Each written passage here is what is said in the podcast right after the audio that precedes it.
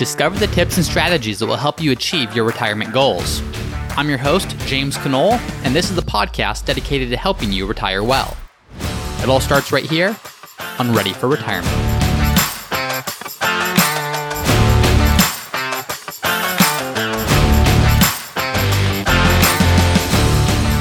Hi, everyone, and welcome back to another episode of Ready for Retirement. I'm your host, James Conole. Today's episode, we're going to be talking about how to incorporate real estate into your retirement plan and how does it fit with the other investments. So, last week, if you were tuned in, we talked about real estate as a whole and is it a good investment and how to compare it to other alternatives and other options within your financial plan. Today, we're going to take a closer look as to how does it logistically fit? How do you combine the income from real estate with your other assets in your financial plan.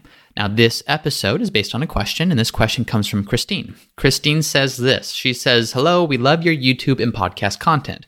We have 525000 in a 401k, 170000 in a pension. We haven't decided if it's a lump sum, annuity, or a rollover yet, and $2.5 million equity in real estate investments. We know the 401k and pension are not enough to sustain us throughout retirement, so here's our question how can we use the equity in our real estate investments for retirement income without having to sell? We want to retire next year at the age of 59 and a half. We'll need approximately $100,000 per year in retirement. End question. Well, Christine, thank you very much for that question. And it's a question I get quite a bit of, and something I think that will be helpful to explore. So, as I mentioned, today's episode isn't so much about is real estate a good or bad or whatever type of investment, tune in last week where I actually went through step by step how to think about that.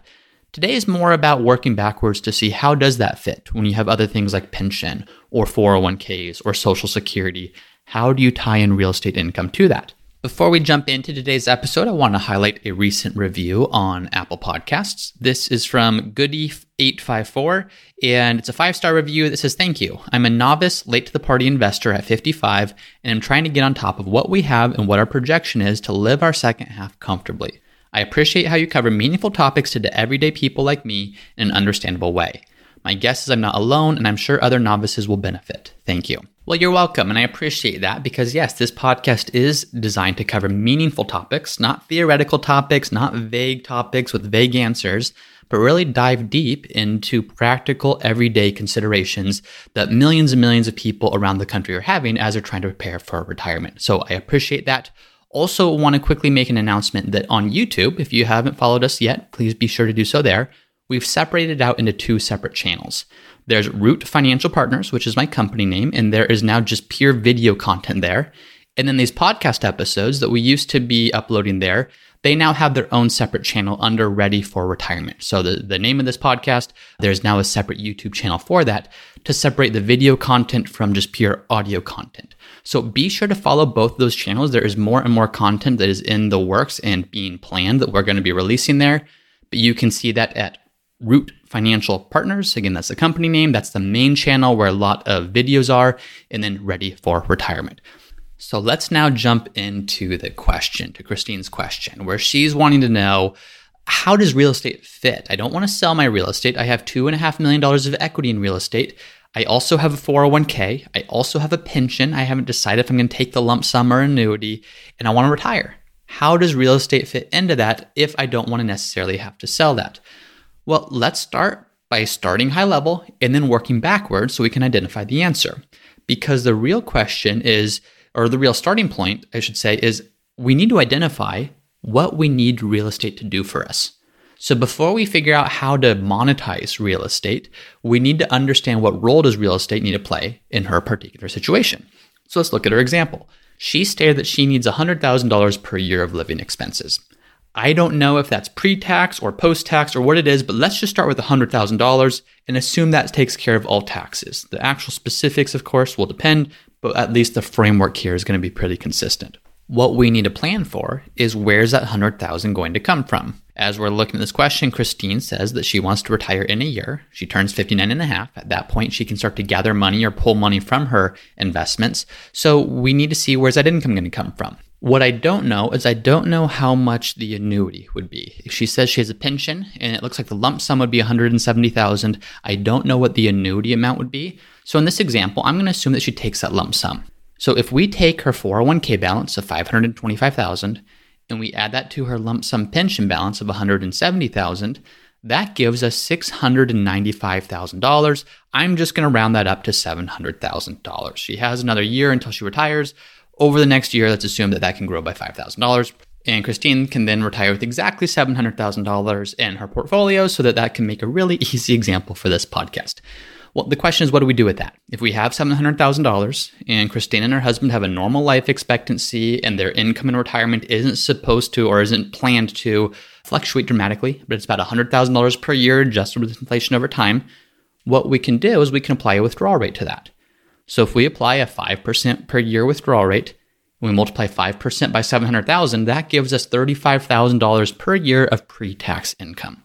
So if the goal is 100,000, there's 35,000 per year coming from pre-tax income. That leaves a shortfall of about $65,000. Well, what else? What about Social Security? Christine didn't part- or didn't explicitly mention this. Part of that's probably because she's looking to retire at 59 and a half before Social Security kicks in. Now, if we assume that Social Security kicks in at some point, I have no idea Christine's earnings history or her spouse's earnings history, but let's assume that at some point they can get $45,000 per year combined just making that number up. That's a little less than $2,000 per month for each of them. I don't know when they would collect or what amount they would collect, I'm just making that assumption so that we can plug it in this plan here. That's 45,000 per year with the assumption I'm making. So now what we see is if the goal is to live on $100,000 per year, 35 of that is going to come from investments, so the 401k and the pension. 45 of that is going to come from social security, that is now total income of about $80,000, which means there's a shortfall of $20,000. Now, quick side note this highlights a very important point, and that very important point is that when you retire, you're not necessarily going to have every single income source available to you starting at the exact same time. So, in this situation, retirement is going to start when Christine's 59 and a half. She's not going to have Social Security for at least two and a half years because you can't collect it till 62. So I'm not going to get into the intricacies of how do you plan for varying withdrawal needs in retirement. There's a whole episode dedicated to that. So episode number 91 is all about how do you plan for those varying withdrawal needs in retirement. For example, do you need to take more money from your portfolio in the first few years but before social security kicks in? Then do you take less money once social security or other income sources do kick in down the road?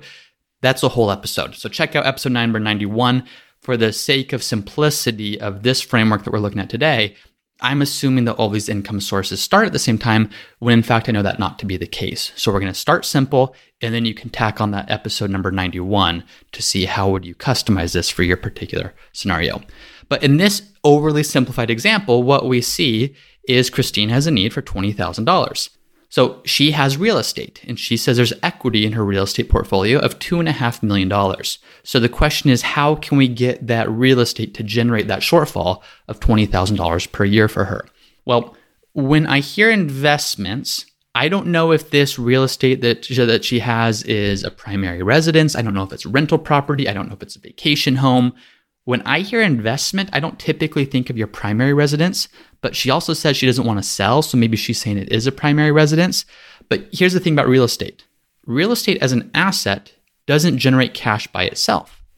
You can charge rent for someone living in that asset to generate cash, or you can sell that asset to generate cash, or you could use that asset as a collateral on a loan, aka take out a mortgage to generate cash.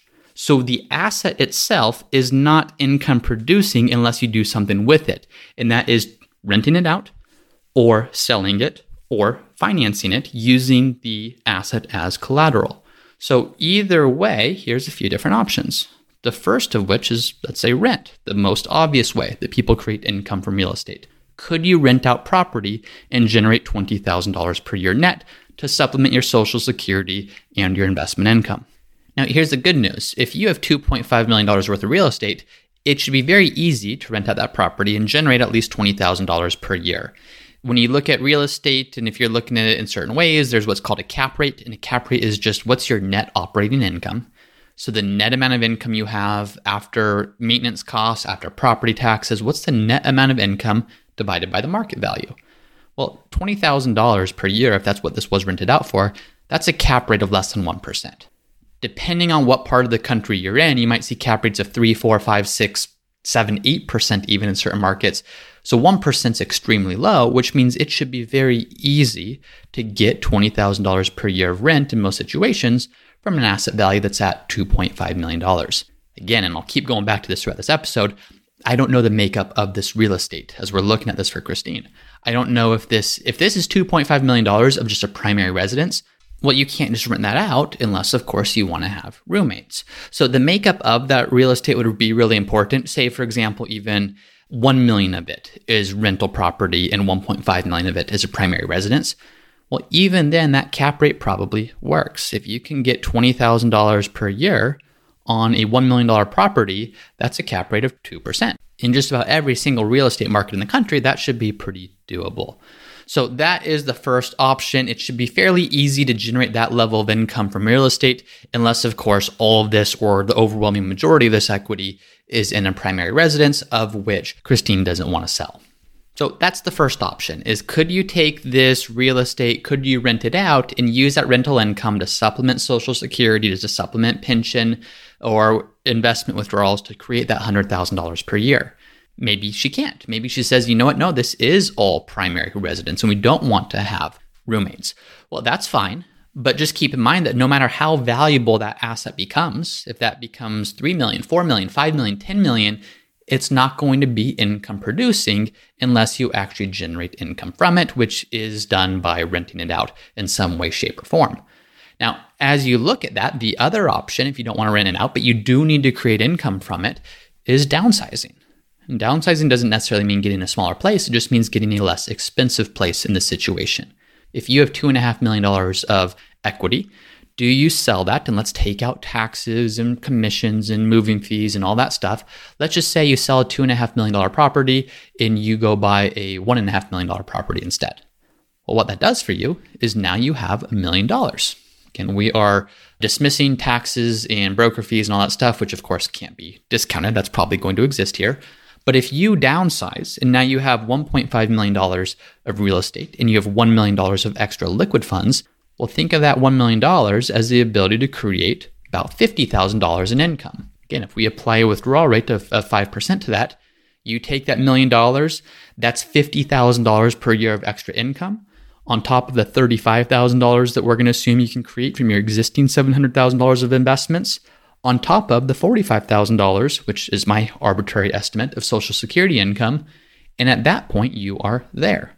Again, there's still the varying withdrawal needs. You don't have Social Security right away. Maybe you need to pull more money from your portfolio in those earlier years and pull less from your portfolio in those later years. But that's another example of how you can generate income from your real estate. Now, Christine was clear in her question. She says that we don't want to have to sell. Her question explicitly is how can we use the equity in our real estate investments for retirement income without having to sell? So, this probably isn't the best option for Christine unless it was absolutely necessary. But for other people listening in a similar situation, that is one way of looking at it. So, that's the second option. So, option number one is rent it out, generate income. Option number two is downsize. So sell your property so you have some liquid funds because again, real estate as an asset can be it can be incredible and it can appreciate quite a bit, but unless you sell that asset, there's really not a way to monetize it and live off of it unless you're selling. The third option is financing. Do you finance your home and take out a mortgage? Now, keep in mind, if you were to take out a mortgage against it, what you're doing is you're using your asset as collateral. So the bank will lend you money and you now have higher liquid assets because you're going to have just cash, which you can keep in cash, which you can invest, which you can spend, but you also have additional expenses. So if you take out a 2.5 million, or if you have a 2.5 million dollar home and you take out a million dollar mortgage, just to use round numbers here, that again could create $50,000 per year of income if you're investing in a way that can support a 5% per year withdrawal rate. But keep in mind, your expenses have also gone up. And here's the real kicker on that is your expenses probably went up by more than the amount of income you can create from taking that mortgage out. So if I just look at an example of taking out a million dollar mortgage over 30 years at a 5% interest rate, the principal and interest payment on that is close to $65,000 per year. So yes, you bought yourself some liquidity. If your goal is just to say maybe in the future I want to sell my home, but maybe not for 5 or 10 years, well taking this mortgage out provides some current liquidity but if you're just looking at this long term, 5% per year of withdrawal rate on a million dollars, that's $50,000 per year that you can create. But the mortgage is about $65,000 per year of extra expenses. So, unless you're using that for a specific period of time or have a very intentional strategy around that, that might end up backfiring on you because, yes, you can create more income with that mortgage now, but your expenses have gone up even more. So, it's not 100,000 per year, it's 165,000 per year. So, that might not be, probably not going to be the best option in that case, which brings us to option number four. And this is absolutely not the best option for a lot of people but there is what's called a reverse mortgage. If you're saying, man, we really love our home, but we don't know how to keep it and we need to be able to access the equity from it, but we don't want to take out a loan against it because that's going to increase our expenses. Well, what a reverse mortgage does is you take a loan from a bank, you don't pay them anything. So you the, the loan is again using your home as collateral. You don't pay the bank anything, but you are accruing interest on their loan. So if you take a reverse mortgage for $500,000, for example, you're not paying the bank back anything today or next year or the year after. But that 500,000 maybe turns to 530,000 next year, which turns to 560 something thousand the following year. And it begins to accrue interest. Now, you don't pay that back, but your home is the collateral. And if you ever move or if you ever pass away, that is when the loan must be paid back. So if there's ever an event where you're exiting your home, which could include turning your home into a second home and moving somewhere else, these are all triggers for having to pay that loan off. So if you're going to live in your home for the rest of your life, well, the equity value of your home is what's going to be used to pay off that loan. Right now, in 2022, the reverse mortgage limit is $970,800.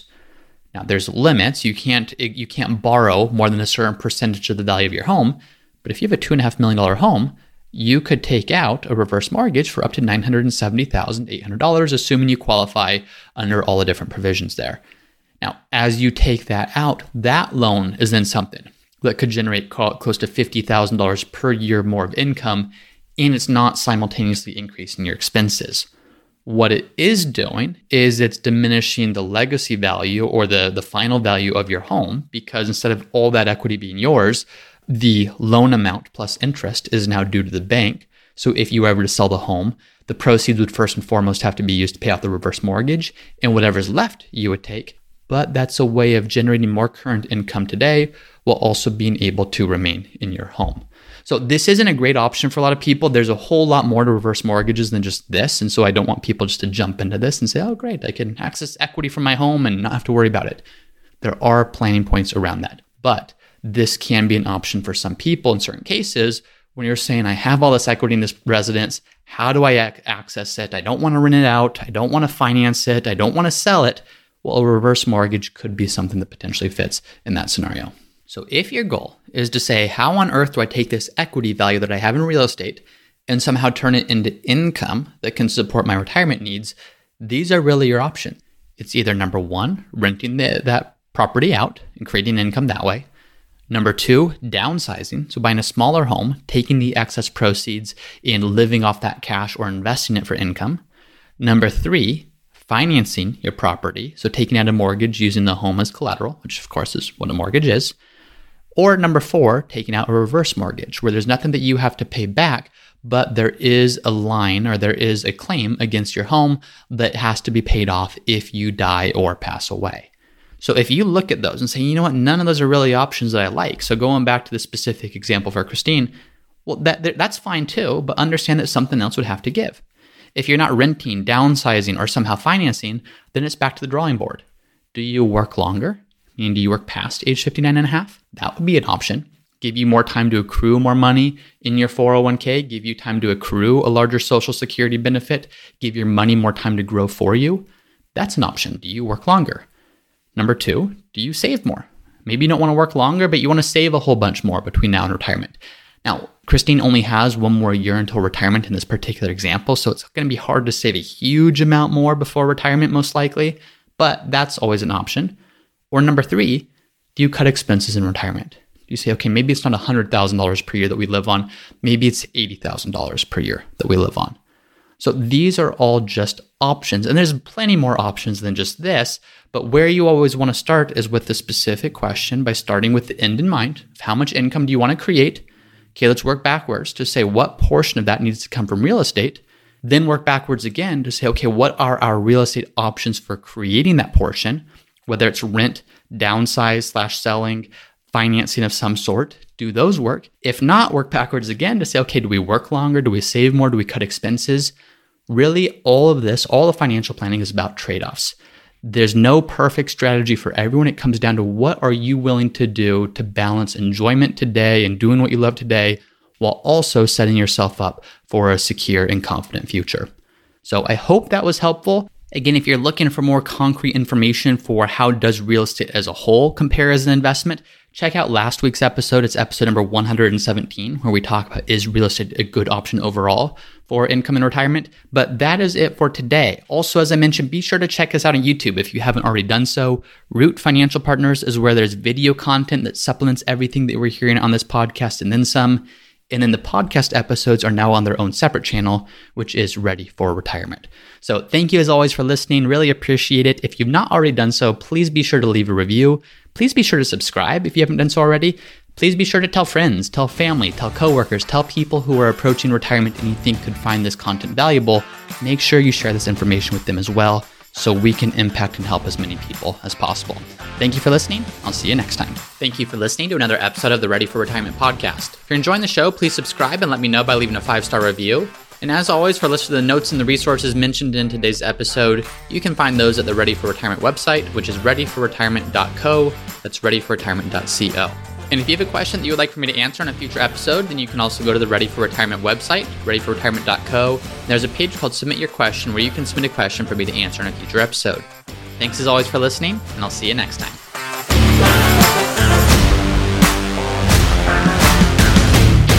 Hey everyone, it's me again for the disclaimer. Please be smart about this. Before doing anything, please be sure to consult with your tax planner or financial planner Nothing in this podcast should be construed as investment, tax, legal, or other financial advice. It is for informational purposes only.